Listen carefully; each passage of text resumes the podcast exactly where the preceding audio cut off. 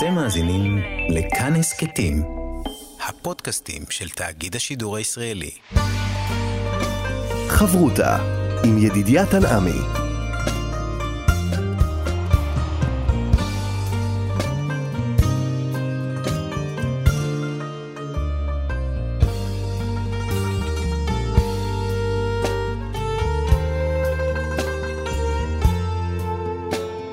שלום כאן מורשת, חברותא לימוד משותף עם רבנים ואנשי חינוך בנושא תנ"ך, הלכה ואמונה. היום אנחנו לומדים עם הרב רועי מושקוביץ, ראש בית המדרש רועי ישראל הלכה למעשה. כאן ליד המיקרופון, ידידיה תנעמי, שלום לך הרב רועי מושקוביץ. שלום וערב טוב ובידי לך ולכל המאזינים. אנחנו רוצים לעסוק היום בעניין של דעת הרוב, ההלכה כדעת הרוב. ואנחנו יודעים שהתורה ניתנה מהשמיים, ניתנה למשה, משה מעביר אותה אל אה, יהושע ואחר כך אה, אל הזקנים. והרמב"ם בהקדמה למשנה, הוא מספר לנו שבסופו של דבר התורה ככה עוברת דרך תורה שבעל פה, והיה שלב שהתחילו המחלוקות. וכשהייתה נופלת המחלוקת, היו הולכים אחרי הרוב, כמו שנאמר, אחרי רבים להטות. וכאן בעצם נשאלת השאלה, האם זה שאנחנו הולכים לפי דעת הרוב, זה כי אין לנו ברירה, אנחנו צריכים לקבל החלטה, וממילא זאת האופציה הטובה אולי ביותר, או שיש כאן באמת הכרעה אלוקית שהרוב זה שקובע? נכון מאוד, באמת השאלה הזו שאלה מאוד נכונה ומאוד אמיתית. כי כמו שאתה יודע, הרב ידידיה, אנחנו נמצאים בפרשה שדנים בה למעשה אולי כל הדינים, עיקרי הדינים, רוב הדינים נקרא לזה, נדבר את זה בצורה בהירה ונהירה. רוב הדינים שבכל המשפטים נאמרו בפרשה הזאת, פרשת משפטים.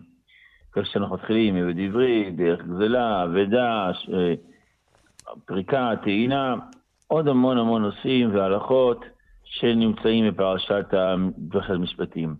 בחלק מהנושא הזה של פרשת משפטים, שם נאמר, לא תהיה אחרי רבים לרעות, ולא תענה על ריב לנטות, אחרי רבים להטות. כביכול פסוק שנותן לנו מבט איך פוסקים דין. איך נפסקת המשפט, איך נפסק המשפט הלכה למעשה.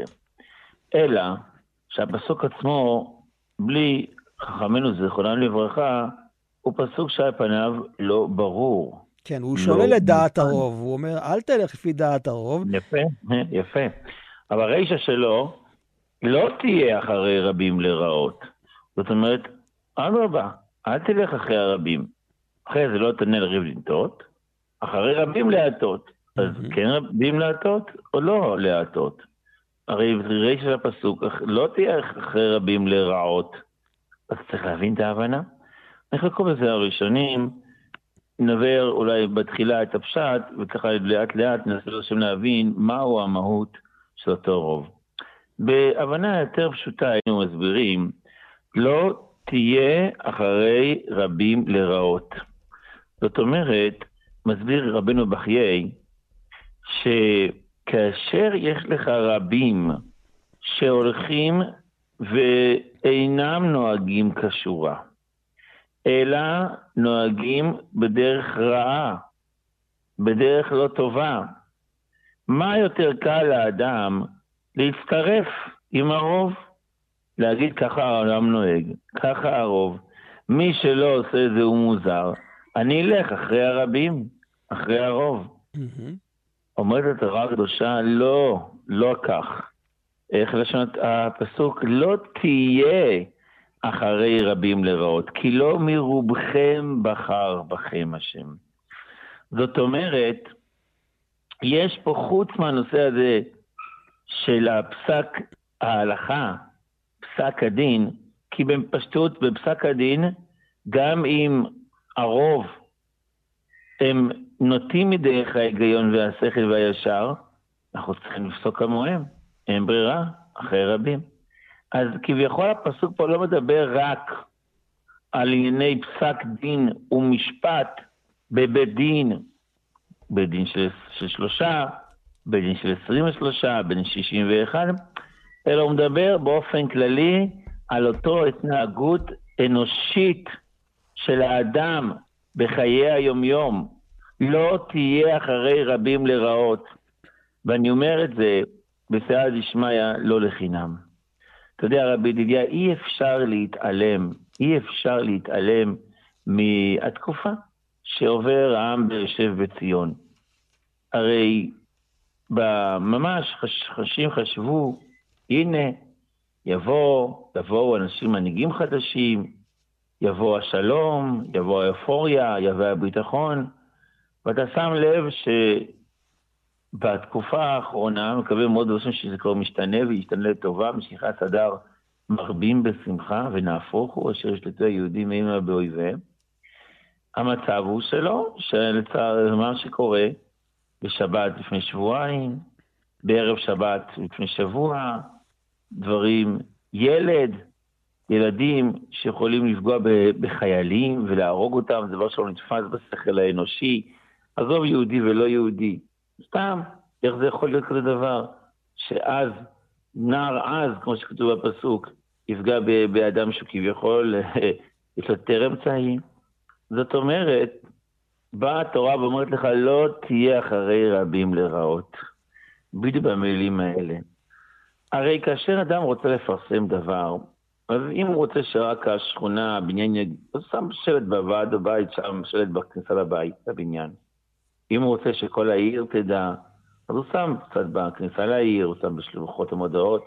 אבל אם הוא רוצה שכולם ידעו מזה, אז הוא מפרסם את זה איפה? בנתיבי איילון, במקומות מפורסמים. כשרצו אותם רשעים הטליבן לפרסם את הרוע שלהם, מה הם עשו? הם הפעילו את מגדלי התמים, לא רק בגלל הכמות האנשים, בטח יש מגדלים יותר עם יותר כמויות. של רצו להראות את הפרסום התעוזה שלהם. הסמל. תשמעו עליהם. ולכן הם הלכו והפילו את מגדלי התאומים. להבדיל אלף אלפי הבדלות, שבורא עולם עושה כאלה, אה, שולח את אותם מחבלים, שזה מחבלים אמנם, הם נראים כמחבלים, אבל כולם זה שלוחי רחמנה, חלקים כביכול של, ה, של, של, הגבול, של הגבודינים, שלא נדע שלא יהיה על אף אחד, לא יהיה על אף אחד. והוא עושה בצורה כזאת שאנשים מזדעזעים, אף אחד לא יכול לעבור, להגיד, נו, עוד אחד, עוד פיגוע. לא, זה משהו שהוא קצת שונה, זה משהו שהוא בא לעורר. זה כמו רעידת האדמה שהגמרא מביאה, שעל הברקים ועל הרעמים ועל הזוועם מברכים שכוחו גבורתנו לעולם, הוא עושה מעשה בראשית. מה זה זוועה אומרת הגמרא במסרת ברכות? דף גוע. מה זה גוע? אומר רש"י, רעדת הארץ. זאת אומרת, כי הקדוש ברוך הוא מרעיד את העולם, זאת אומרת שהוא רוצה שישימו לב אליו. מה זה אליו? ישימו לב להתנהגויות של בני אדם. ישימו לב איך מתנהגים אנשים, הוא בא לזעזע, לא נבראו הברקים והרעמים האלה לשבר הקמומיות שבלב. ומה הדברים באים, לידי מה הדברים באים לידי ביטוי? המצב הוא, ואני שאני לא בא לקט רגע, רגע לסנגר, שהרוב הולכים בצורה מסוימת. אם זה רוב העם בישראל, אם זה רוב אפילו בציבור שלנו, כבר עושים פעולות, דברים מסוימים שכבר לא, אין בהם את העניין של הקדושה, אין בהם של הטהרה, יש, יש קלות מסוימת בנושאים מסוימים שבעבר כן הקפידו עליהם יותר, והיום זה עניין נחלת הכלל. ובאה התורה ואומרת לך, לא, יש פה יח, בתוך היחד יש יחיד, יש ילד ועוד ילד ששם ישמור. ויש את האברך, ויש את האדם, יש פה אחד ועוד אחד ועוד אחד, וכל אחד צריך לדעת איך הוא מתנהג בפני עצמו אחרי רבים, לא תהיה אחרי רבים לרעות. אני רוצה לשאול, כאן מתחילה הבעיה, כי איך מגדירים מה זה רע, מה זה טוב? בסופו של דבר, כשבית דין יושב עכשיו ב... בדיון, כן, אז יש הרי מחלוקת, ואיך אפשר לדעת עכשיו מה התוצאה שהיא תהיה לטוב או לרע. כלומר, יש דברים שבאמת ברורים שהם נגד ההלכה, ועל כך. נאמר שלא תעשו מן הדבר אשר יגידו לך ימין ושמאל. זה דברים ברורים. אבל כשיש מחלוקת בעצם העניין, אתה כבר לא יכול לדעת איפה הטוב ואיפה הרע. אז חזרנו בעצם לשאלה, מי מחליט? יש כאן דבר, שאלה נכון. ערכית. נכון מאוד. אז לכן התחלנו ואמרנו שיש להפריד בין פסק דין שנוצר בתוככי עולם המשפט, עולם הדיונים, עולם בית הדין, אולי בהמשך גם נגיע למהפכה השיפוטית שרוצים פה להנחיל, האם זה בכלל מהפכה או הפוך. ובאמת זה נושא בפני עצמו. לבין ההתנהגות היומיומית של האדם. אם אדם לא מרגיש את ה... מה שקורה ומה שמתרחש, ואומר, אני בשורית ליבי אלך, mm. אז זה עצמו לא תהיה אחרי רבים לרעות. כי באמת, הרבה אנשים הזדעזעו, אבל תוך כדי שהם הזדעזעו, חלק מהם הזדעזעו בתוך שהם רואים את זה במקומות שאסור לראות. והמשיכו בשלוות נפשם לאחר מכן, אז אולי קצת אה, ככה, כל אחד עם הרעיונות שלו איך להפציץ, ואיך להרוג, ואיך לחסל, כל אחד נהיה רמטכ"ל. אבל זה לא, זה, לא, זה לא דרכו של בורא עולם שמבקש בסך הכל שאדם יקיים יותר את התורה והמצוות ויהיה עליו, על פניו, את היותו יראת שמיים. ולכן לא תהיה אחרי רבים לרעות. ואם שאלת אחרי רבים לרעות, כן, כל מה שהוא נגד ההלכה זה אחרי רבים לרעות. אין פה ויכוחים. הדברים הם ברורים מאוד, הם פשוטים מאוד. אף אחד לא ביקש חומרות. חומרות, אף אחד לא, מי שרוצה יעשה. מי שרוצה יעשה את התענית שבבים עכשיו הסתיימה. יעשה פלג. זה עניינים, זה עניינים, שב... עניינים לגבי עניינים, בסדר. פרטים, כן. אנחנו מדברים על הבסיס שלא תהיה אחרי רבים לרעות. ואולי דווקא כאשר התורה באה ואומרת לך, אחרי רבים להטות, היא חייבת לשזור, לשזור ביחד עם זה, לא תהיה אחרי רבים לרעות. אולי כרמז לאותה מהפכה המשפטית. הנה, אם אנחנו קצת ניקח אה, את הצד, ונעביר אותו מהחלק של הבתי דין הרבניים, מהבית הדין, הדין הידוע, 23 דיינים ו-71 דיינים, הולך יפה רעייתי, כמו שמובא על, ה, על לשכת הסנהדרין, ונבור מעבר לגדר לבית משפט, לבית משפט הערכאות שיש לנו במדינתנו, במקומנו היום. אז באה לך התורה ואומרת לך, לא תהיה אחרי רבים לרעות, למרות שאחרי רבים להטות. אבל למרות שאחרי רבים להטות, והנה יש לך פסק דין, עשר מול אחד. אין בעיה, יש פה עשרה אנשים, נו, אחרי רבים להטות. באה התורה ומכתבת לך בכתב קידוש לבנה גדול וחזק, לא תהיה אחרי רבים לרעות. זאת אומרת, אם אחרי רבים לנטות גורם לך שיהיה אחרי רבים לרעות, אז תדע לך דבר ראשון, לא תהיה אחרי רבים לרעות. כי לא כל מספר אנשים, לא כל מספר דעות יכולים ליצור רוב. Mm. וזה אנחנו באמת נדבר על זה. הרוב נוצר רק מאותם הראויים לדין, מאותם הראויים ליחס, כן. לייחוס, כמו שאנחנו יודעים שהדיינים נעברו על ידי שיש יורה יורה, יתיר יתיר, ידין ידין. זאת אומרת שהוא יכול לדין, ולא כל אחד שראוי גם לדין מסוים, ראוי לדין אחר, כמו שהגמרא מזכירה, לא כל מי שראוי לדין, ראוי גם להתיר בכורות, ולא מי שראוי להוראה, ראוי לדין, לא כל מי שראוי לדין בדיני אמונות, בדברים אחרים. זאת אומרת, ההעברה של הסמכות, הסמכות לכך שדיינים מומחים ויהיו סמוכים, זה עוד נושא שלמעשה כבר נפסק בבבל, ואנחנו אולי נרחיב על זה פעמים אחרות, מה מותר בכלל לדון, מה אסור בכלל לדון, אבל על כל פנים אנחנו מבינים שאחרי רבים לרעות, שלא תהיה אחרי רבים לרעות, זה הקדמה לפני שאחרי רבים לנטות. כן. לפני שאתה פוסק את הדין על פי רבים, אתה צריך לבדוק קודם מי זה אותם רבים, מי זה אותם דעות. שחייב וחס אתה תגיע לאחרי רבים לראות. אחרי שברור לך שבאמת הדיינים האלה ראויים לדון, אז אחרי רבים להטות. חברותה עם ידידיה תנעמי חברותה כאן אה, במורשת, חברותה בהלכה, יחד עם הרב רועי מושקוביץ, ואנחנו עוסקים בעניין של דעת הרוב, הכרעה על פי הרוב. אז אני רוצה לסגור את השאלה הראשונה שלי. עכשיו אנחנו יודעים שבאמת הרבים הם טובים, כפי שהמכילתא מדייקת מהפסוק, שהולכים אחר הרוב רק לטובה. אז הכוח הזה של הרוב, בעצם ממה הוא נובע? שוב, האם יש כאן משהו בדיעבד, כיוון שאין לנו אה, ידיעה מה כרגע הקדוש ברוך הוא רצה, כי אין לנו נבואה ואין לנו את משה רבנו, אז הקדוש ברוך הוא אמר לנו, טוב, תלכו אחר הרוב. או שיש כאן עניין שבאמת תהיה סמכות לרוב לקבוע. יפה מאוד. אז דבר ראשון, אנחנו צריכים לדעת שיש לחלק בין המקרים. יש לנו מספר הגדרות של רוב. יש רוב של הסתברות. זאת אומרת, הנה, אנחנו נמצאים פה ליד האולפן, ויש פה מספר חלונות. כמה חלונות? יש פה עשר חלונות. רוב החלונות, מה הם? סגורים, עכשיו חורף. האם בגלל זה ברור לך שהחלון שלידך הוא סגור? תלך אחרי הרוב, נו, אז ברור, כן. לא, יכול להיות שהחלון שלידך הוא פתוח. אבל ההסתברות היא שאם אתה מחפש חלון אחד ורובם סגורים, אז יש הסתברות בסיסית והגיונית וסברתית, שבאמת כך אה, תמצא את החלון שלידך שהוא סגור. אבל זה ברור במאה אחוז, האם מותר לך בגלל זה לזרוק אבן, כי, או אם רוב החלונות פתוחים, אז מותר לך לזרוק אבן? לא, יש לך צד, אולי יושע באמת חלון אחד סגור.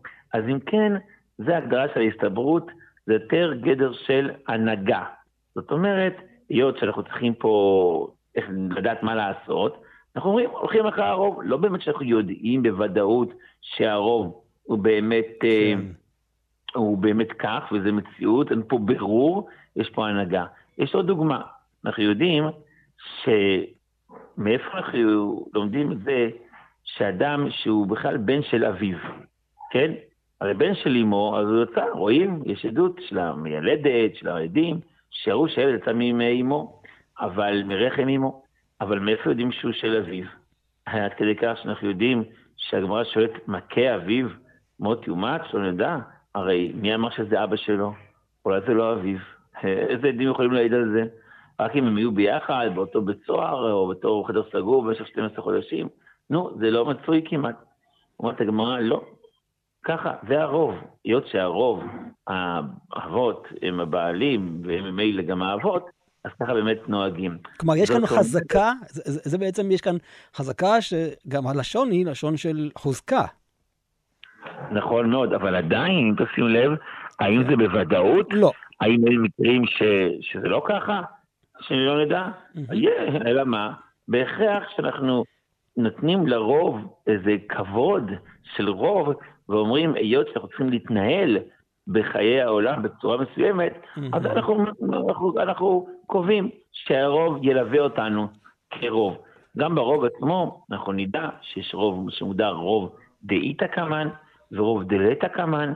זאת אומרת, לדוגמה, לדוגמה, אם אפשר ברשותך. כן. הרי, הרי מה זה רוב דלת הקמן? רוב יולדות לתשעה ירחים. רוב היולדות הן יולדות ב... אחרי תשעה חודשי לידה. זה רובה דלת הקמן, זה לא רוב שנמצא מולנו. זה לא שאנחנו רואים את האנשים, אנחנו מבינים, כמו שאמרנו במקרה של החלונות, שאנחנו פותחים את הדלת ורואים תשע חלונות סגורים, אחד פתוח, אז הרוב סגור. זה רובה דאית הקמן. איזה רוב הוא יותר חזק? האם רובה דלת הקמן או רובה דאית הקמן? על פניו הייתי אומר שרובה דלת הקמן, זאת אומרת רוב שהוא בבריאה, כמו שהזכרנו, מהמם. רוב לידות בתשעה, רוב אה, חולים מתרפאים, זה רוב שהוא כללי, רוב אה, חזקת חיים, בעזרת השם. זה באמת רוב שהוא לית הקמן, והוא רוב בבריאה יותר מרוב, הוא כמו, כמו האנסאדה, כמו שנגמר, כמו איזה ברור, זה כבר יותר גדר של ברור, כי ככה הנורמל, זה הסטנדרט, למה לחשוב אחרת? זה כבר יותר חזק מאשר רוב שנמצא מולנו, זה כבר אמרנו גדר של אה, הסתברות. כן, אז אולי ניקח דוגמה נוספת, בייסוד והיתר. כשאנחנו יודעים שטיפת חלב נפלה למרק וכדומה, אז יש כללים של ביטול ברוב. גם פה העיקרון כן. הוא אותו עיקרון? שם העיקרון הוא נכון, אבל העיקרון הוא לא מדויק, ואני אסביר בעזרת השם. כן. כאשר אנחנו מדברים על אה, ביטול, ביטול אנחנו יודעים שיש לנו כמה הגדרות בהלכה. אתה הזכרת את הביטול ברוב של בשר בחלב. כן. בשר וחלב באמת זה ביטול ברוב של 60. שם ההגדרה היא כי על פניו, מצד הדין, היינו צריכים להביא כפלה. מה זה כפלה? כאשר יש לך אה, סיר בשרי ונפל לשם טיפת חלב, אתה, האם מותר לך לאכול את הבשר? התשובה היא תלוי. אם יש בתוך הבשר טעם חלב, אז אסור, אבל אם אין טעם חלב, אז מותר. איך יודעים את זה? מביאים, אפשר להביא גוי. גוי שהוא אומן, מסכת פתומו, שיטעם. הוא יטעם, יהודי אל תביא, כי אם יש טעם אז יעבור איסור. תביא גוי, גוי שטועם, אז הוא יכול להגיד לך, כן, יש טעם, אין טעם. זה מושג של כפלה. באו חכמים ואמרו, יש בעיה לסמוך על כפלה, יש בעיה לסמוך על אה, גוי, אפילו שהוא אומן, ולכן בוא נקבע שיעור כזה שברור שכבר אין טעם, שהטעם בלוע. ולכן אמרו הגדרה שאם יש פי 60 כנגד האיסור שנפל, אז הטעם מתבטל. אבל תשים לב שיש מקרים שרבנן העלו את זה למאה, למאתיים, בעורלה, בכלאיים, בעוד מקרים. יש דברים שאפילו באלף הבטל. זאת אומרת, שם ההגדרות זה לא שאתה, לא בגלל שאם אתה תבוא ותאכל, אז תאכל את הרוב. לא זה הנושא, כן. אלא הנושא של ביטול ברוב. יש, זה נכון, אפילו יותר מזה, לגבי יבש ויבש, חתיכות של בשר, שתי חתיכות כשרות וחתיכה אחת לא כשרה, מותר לאכול. מה השואלים הראשונים, מה מותר לאכול בגלל שיש פה שתיים על אחד? אז יש פה רוב, אבל עדיין יש פה ודאי גם איסור. לכן, יש כאומרים לזרוק את החתיכה השלישית, יש לנו לאכול את זה אחד אחרי השני, על שלושה אנשים. על כל פנים, שוב, אותו מהלך, ביטול ברוב. שם ההגדרה היא לא בגלל שהולכים אחר הרוב, כי האיסור נמצא בוודאי, אלא גדר שנלמד, שדבר שהוא מתחבר עם אחרים, אז הוא מתבטל כנגד הרוב. אז אני רוצה להמשיך את הרעיון המספרי הזה גם לרוב בבית דין. אנחנו הבאת דוגמה למשל של המהפכה כאן אה, במשפט. הרי מדברים על כל מיני כללים ומשפטים שהרוב לא יהיה רוב אה, מקרי, אלא יותר משמעותי, שיהיה רוב יותר גדול. עד כמה אנחנו רואים את הדבר הזה גם בהלכות משפט בבית דין, שאנחנו לא מסתפקים ברוב אה, קטן יחסי, אלא ברוב משמעותי יותר. יפה מאוד. והנה, זה פתח לנו פתח לפירוש נוסף שהגמרא כבר מביאה. כתוב בפסוק, לא תהיה אחרי רבים להיראות, ולא תענה לריב לנטות, אחרי רבים להטות. אז שואלת הגמרא זה סתירה. מצד אחד אתה אומר שלא ללכת אחרי הרבים, מצד השני כבר אתה אומר כן, אחרי רבים להטות. אז אחד מהפירושים שהגמרא מזכירה בסרט הנדרין, זה שכאשר מדברים על דיני נפשות, אז אי אפשר ללכת אחרי רבים, אחרי רוב. אם יש לך 23 דיינים, אז אומרת הגמרא הקדושה, לא יצא אם יהיה לך 11 מול 12, 11 מזכים ו-12 מחייבים, לא תלך אחרי האלה שמחייבים. למה שלא תלך? כי יש פה רק רוב של אחד. זאת אומרת, אם יש לך 12 מזכים ו-11 מחייבים, 11 מחייבים, או, מצוין, זה מצב, בשביל לזכות אדם, מספיק אפילו רוב של אדם אחד, של דיין אחד. אבל אם זה לרעות, אם זה לגרום חיוב על האדם, או פה אומרת הגמרא הקדושה, אין כזה דבר. לא תהיה אחרי רבים לרעות. אם יש לך רק דיין אחד, 12 שמחייבים מול 11 שמזכים, אתה לא יכול לחייב. אין כזה היתר. למה? כי הרוב הוא לא רוב חזק, הוא רוב חלש כביכול, הוא רוב של דיין אחד. אז אם כן, אנחנו מבינים שגם על פי ההלכה, אנחנו צריכים לפעמים רוב גדול יותר מהרוב של ה-51 אחוז, אנחנו צריכים יותר. יתרה מזאת, אנחנו מכירים כולנו את הסוגיות של, אה, של הסנדרין, שהולכים אחר הרוב. ושואלים, כבר בסקרוב, מרן הרב שך, בעל אבי עזרי, זכר צדו של רווחה, לעשות את דגן עלינו, הוא שואל, הרי אנחנו יודעים שאנחנו צריכים לפסוק דין. מה הדין אם יש לך בית דין, למשל של 23 דיינים, ודיין אחד לא הגיע, יש לו שמחה משפחתית, חתונה, בר מצווה, הוא לא הגיע לדיון. כמה יש עכשיו? 22 דיינים. בא, פסקו, חקרו, 20 דיינים מודיעים, זכאי. שתיים אמרו חייב. מה הדין כזה מצב? הנה, יש פה רוב גדול, אפילו יהיה עוד אחד, גם הוא היה בטל. מה הדין? הדין יתבטל. למה הדין יתבטל? כי יש חיוב לדון בכמה? ב-23. אין 23, 22, לא תופס, לא עובד. אז אם ככה אנחנו מבינים שדין ופסק דין צריך להיחתך על ידי 23, על ידי 61, על ידי 3. אז שואל הרב שך, שואלים עוד לפניו, אז איך אפשר ללכת אחר הרוב? איך אפשר ללכת אחר הרוב? הרוב, בסדר, 20 פסקו שזכאי, שלושה פסקו חייב. אז למעשה עכשיו מה? למעשה עכשיו רק 20 פוסקים שהוא זכאי. איפה 23? אז איך אתה הולך לערוב? צריך שיהיה פסק דין של כולם. הרי אם אחד אומר אני לא יודע, למשל, אי אפשר לפסוק. אם אחד לא נמצא מהדין, אי אפשר לפסוק. אז למה כשיש לך 20 מול אה, אה, שלושה, אתה אומר שכן אפשר אין לך פה, אה, זה רק רוב, ואין פה את כולם, צריך שכולם יפסקו. ואדרבה, אנחנו יודעים שאם כולם פוסקים אה, לחיוב, אז זה לא טוב. אז מה הדין? אז מה ההבנה? אז יש לזה כמה הבנות, אבל נגיד את ההבנה באופן כללי, אה, מי שרוצה לרדת לרזולוציות יכול תמיד לדבר איתנו, זאת השם יצא לשמיא. על כל פנים, יש מושג של רובו ככולו, ויש הולכים אחר הרוב. זאת אומרת, יש מהלך, כמו שדיברנו, שהולכים אחר הרוב, רוב החלונות הם סגורים, אחד פתוח, אז מסתבר שגם ההוא שאני עכשיו אה, רוצה להגיע אליו, הוא גם יהיה אה, סגור, כי רובו סגור. רוב גדול תשעה, אז מסתבר שגם האישה עוד תלד אחרי תשעה חודשים ולא אחרי אה, פחות. אבל זה מושג אחד שרוב, יש רוב ויש מיעוט. אבל יש מושג שהמיעוט מתבטל ברוב, זאת אומרת רובו mm. ככולו.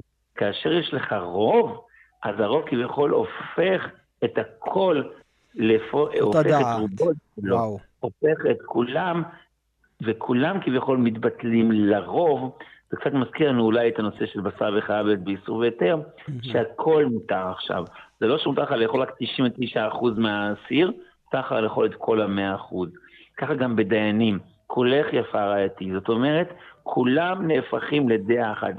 החידוש ברוב של הסנהדרין, שזה רוב שונה, זה אומר לך שהמיעוט נהפך להיות כמו הרוב. אם רוב הדעות ככה פסקו, אז גם אלה שאמרו לא, הם כביכול מסכימים, והפסק דין יוצא מכולם, ולא יוצא רק אה, מרוב, וממילא זה קצת שונה הרוב של הסנהדרין מהרוב הרגיל הידוע לנו. וזה הכוח המיוחד של הרוב שהופך להיות, אה, כפי שאמרת הרב, הוא בו ככולו. חברותה עם ידידיה תנעמי חברותה כאן אה, במורשת, חברותה בהלכה, יחד עם הרב רועי מושקוביץ, ואנחנו עוסקים בעניין של דעת הרוב, הכרעה על פי הרוב. ואני רוצה לשאול, הבנו שבעצם בסופו של דבר, כשיש מחלוקת, הולכים אחר הרוב וכולם הופכים להיות הרוב. אבל לכאורה, אני צריך עוד טיפה להבין מהיכן הכוח הזה. הרי היה ויכוח לגבי תנורו של אחנאי בבית המדרש, ורבי אליעזר ביקש להוכיח על כל מיני ניסים ומופתים, שבסופו של דבר הלכה כמותו, והוא אפילו הביא אות מהשמיים, בת קול. בסופו של דבר אומרים לו, לא בשמיים היא. והנה אנחנו רואים בסופו של דבר, למרות שיכול להיות, כן, שההלכה הייתה צריכה להיות כמו רבי אליעזר, בסופו של דבר היא נפסקה על פי הרוב של דעת חכמים שהם פה בארץ. אז רואים שיש פה כוח מאוד מיוחד לדעת הרוב. נכון מאוד. שהזכרת, ובאמת הנושא הזה הוא מאוד מאוד חשוב ומאוד מאוד אמיתי, כי הנה, אנחנו מצד אחד למדנו, הולכים אחר הרוב. אז אם הולכים אחר הרוב, ואמרנו, רוב זה מגלה לנו, מגלם לנו את מה? את כביכול את רצון השם. כן. כי בתורה הקדושה כבר נאמר שכיצד יפסקו הלכה למעשה על פי הרוב. איך יפסקו בית המשפט, בית הדין, על פי הרוב, ועוד דברים כמו שמצאנו על פי הרוב. והנה אנחנו לומדים ויודעים שיש עוד כביכול כללים אחרים שגורמים לפסק ההלכה. כמו שהזכרת עם הסיפור עם תנורו של אה, אחנאי, ועוד אה, מקרים. השאלה מתבקשת, רגע, האם לא בשמיים היא? אז איפה נמצאת ההלכה? הרי ברור שאנחנו רוצים לעשות ההלכה, מה, מה בא להגיד לנו? את רצון השם. כן, מקור... אז אם זה רצון השם, בבקשה? מקור הסמכות זה השמיים, הקדוש נכון, ברוך הוא. נכון, נכון. אז אם ככה, אז אם זה רצון השם, אז איך אפשר להגיד לא בשמיים? אז זה רק בשמיים, אז איפה זה אם זה לא בשמיים? עד שהקדוש ברוך הוא אומר, ניצחוני בניי, ניצחוני בניי. ניצחוני בניי, נכון. יתרה מזאת, יש את הגמרא המפורסמת, ששאלו את אליהו הנביא, כמו מי פסק הקדוש ברוך הוא, הוא אומר, זה נכון וזה נכון. אז מה ההבנה? אנחנו צריכים לדעת באמת, פשטות וברור. הנה, ניגש אליי לפני שבוע יהודי, פה, בפתח תקווה, ניגש, והוא שואל לך בהלכות שבת. אז אמרתי לו, את ההלכה, למשל, הוא אומר, מה הדין לשים אה, מרק, מרק קר מהמקרר בשבת על הפלטה. אמרתי לו, ברור שאנחנו אוסרים את זה. יש בישול, אה, יש בישול אחר בישול בלח, ברור שהדבר הזה בעייתי. הוא אומר לי, איך אתה יכול להגיד כזה דבר? אמרתי לו, למה? הוא אומר, אתה יודע שלא השם יהיה תחיית המתים, בעזרת השם, יקרוב ממש, יבוא הגואל, יבוא משיח, מספרים את זה כל יום. מי יקום בתחיית המתים? כולם יקומו. אחד, אחד יחיד ומיוחד שיקום, מי זה יהיה? הרמב"ם, רבי משה בן מימון. הנשר הגדול, זכותו ותורתו הקדושה תעמוד לנו ולזרענו, לעד השם. והרמב"ם יבוא ויקח את המרק הקר וישים אותו על הפלטה בשבת. אז איך אתה יכול להגיד לבן אדם שאסור? טוב, יש שולחן ערוך, מה לעשות? הוא הלך אחר הרוב. נפלא. אמרתי לו, למה אתה עוצר ברמב"ם? מה עם הגמרא? שרבי יוסי אכל חלב עם עוף באפיקורן? אולי תאכל עכשיו עוף עם חלב, שלא נדע גם. מי, גם הוא יקום בתחילת המתים וגם הוא יאכל. אין לזה סוף. אמרתי לו, ודאי שהרמב"ם אמר את ציטטו.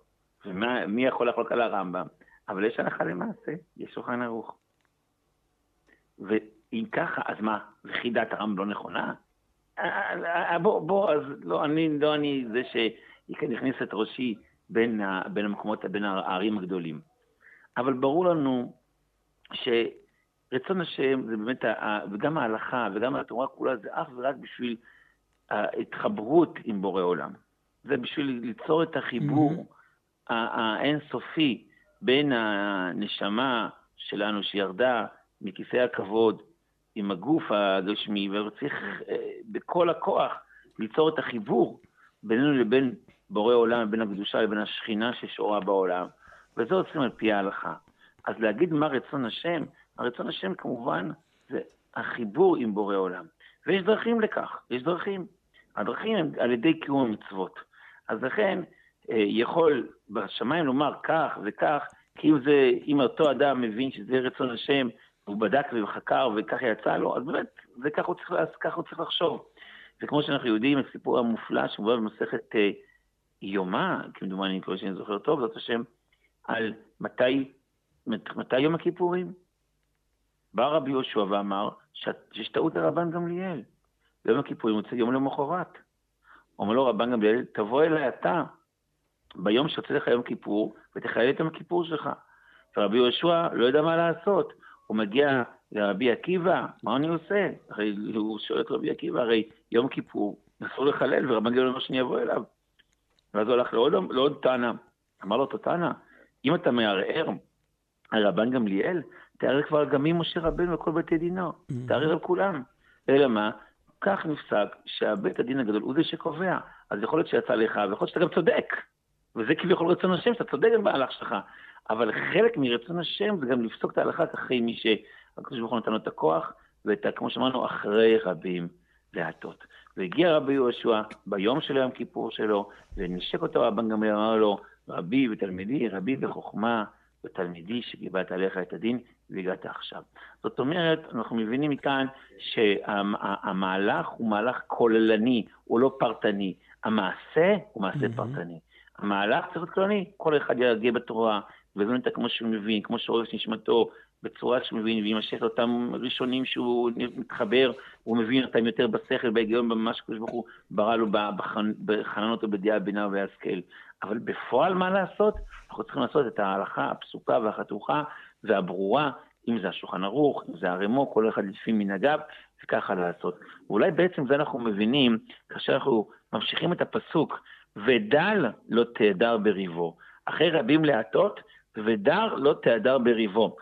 כאילו, מה הקשר בין עכשיו, דיברנו עד עכשיו על, ב, על בית דין, איך ללכת אחרי הרוב, פתאום התורה מכניסה, דל לא תהדר בריבו, לתת תרומה לאדם שהוא דל. אז כתוב בריבו, רבים, בסדר. אז מסבירים המפרשים, ודל לא תהדר בריבו, מה שכתוב במדרש, לכן זה גם אורח חיים במקום, שהעני עושה מריבה כביכול עם קונו. Mm. הוא אומר, למה אתה זן את כולם? והוא חייל נמצא ברעב ובעירום. וכל נותן פרוטה למי? לעני מפרנסו. הרי זה משבית ריב של העני מהשמיים.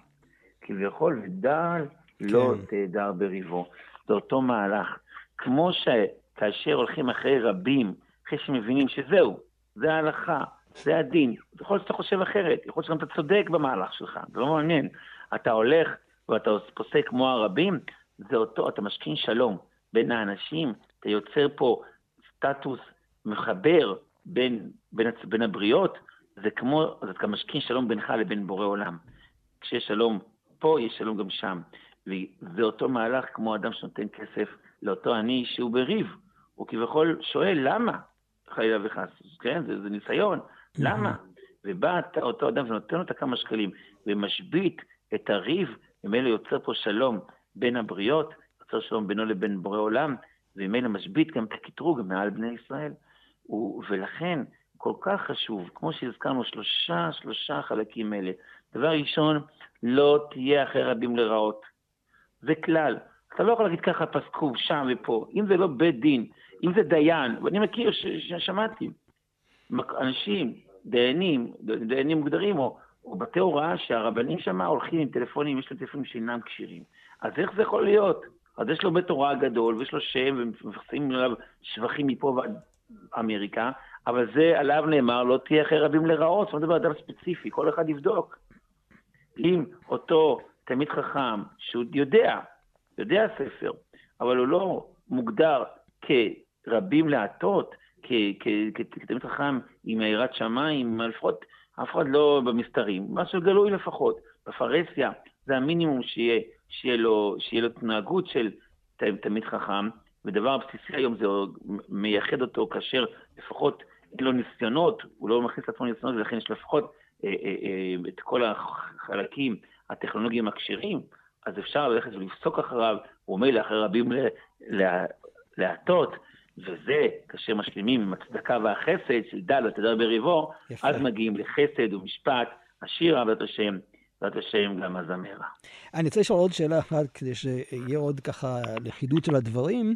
אנחנו יודעים שיש כל מיני כללים בהלכה, למשל, מחלוקת שבין בית שמאי ובית הלל, הלכה כבית הלל. והכוונה היא שכל הזמן הלכה כבית הלל, או רק בגלל שהיה רוב לבית הלל, אז ממילא כל החילוקים הללו נקבעו כבית הלל.